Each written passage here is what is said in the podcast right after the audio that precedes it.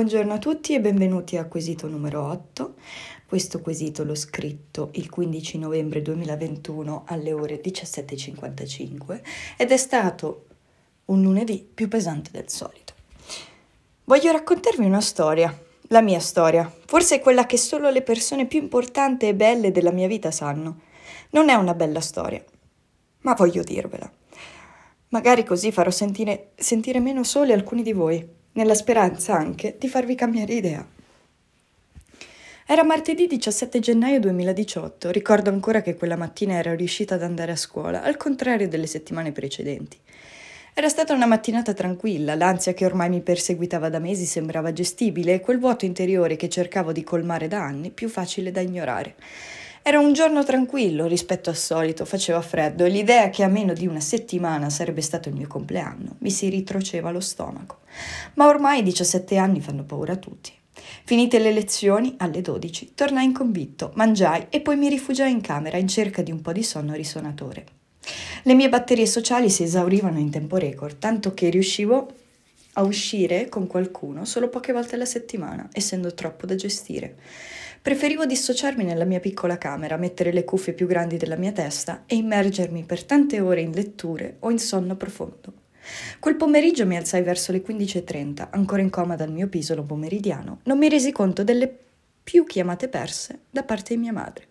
Presi il cellulare in mano ed entrai subito su WhatsApp, trovandomi tanti di quei messaggi da parte sua che manco sapevo da che parte cominciare. Posso dirvi che era molto arrabbiata, ma sicuramente, più di tutto, era delusa e ferita. La causa?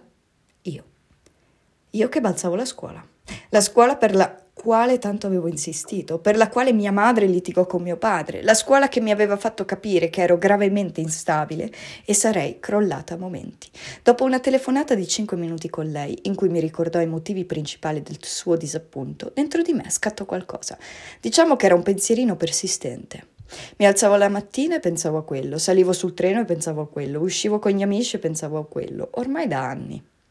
Quindi diciamo che quella situazione è stata la mia goccia che ha traboccato il vaso.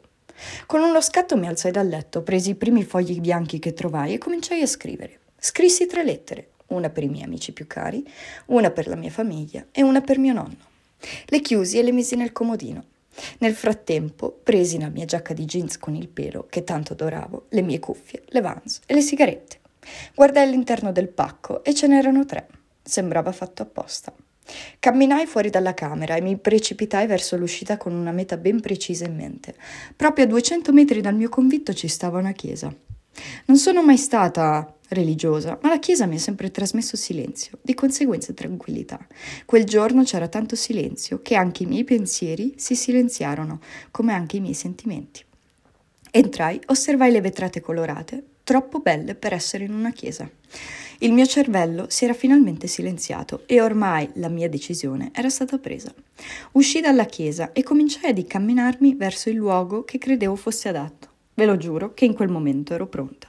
Non avevo paura, non avevo sensi di colpa, anzi, pensavo che così avrei sistemato la cosa perché, sparendo di conseguenza, non avrei più avuto l'occasione di creare altri problemi a tutti.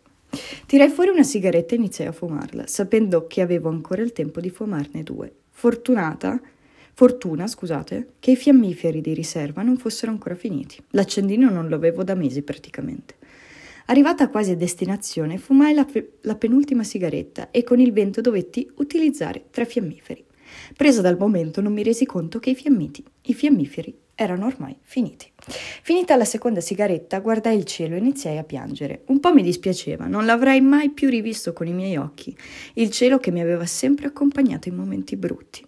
Tirai fuori la mia ultima sigaretta e quando feci per accenderla mi resi conto che non avevo più fiammiferi per accenderla. Nel mio cervello si fece il panico. Cazzo, non potevo morire senza fumare la mia ultima sigaretta, vi pare? Guardai l'orario ed erano le 16:20. Mi dissi, torna in convitto e prendi un accendino. Tornai indietro, però questa volta non ero tranquilla. Piangevo, anzi, singhiozzavo. Infatti incontrai alcune passanti che mi guardarono impietosite, ma non ci diedi peso. Avevo un obiettivo, cercare un accendino. All'entrata dell'edificio, per destino, per casualità, incontrai una mia cara amica, che appena mi guardò capì che c'era qualcosa che non andava. A questo punto non piangevo più, avevo solo la faccia molto provata, immagino. Tanto che lei si fermò e mi chiese se andava tutto bene. Non so se sia stata lei o se sia stata io, ma scoppiai e le dissi le mie intenzioni, senza filtri. Le dissi: volevo ammazzarmi, ma non avevo l'accendino. Jenny mi passò il suo accendino e mi disse: andiamo a farci un giro, così cerchiamo una soluzione.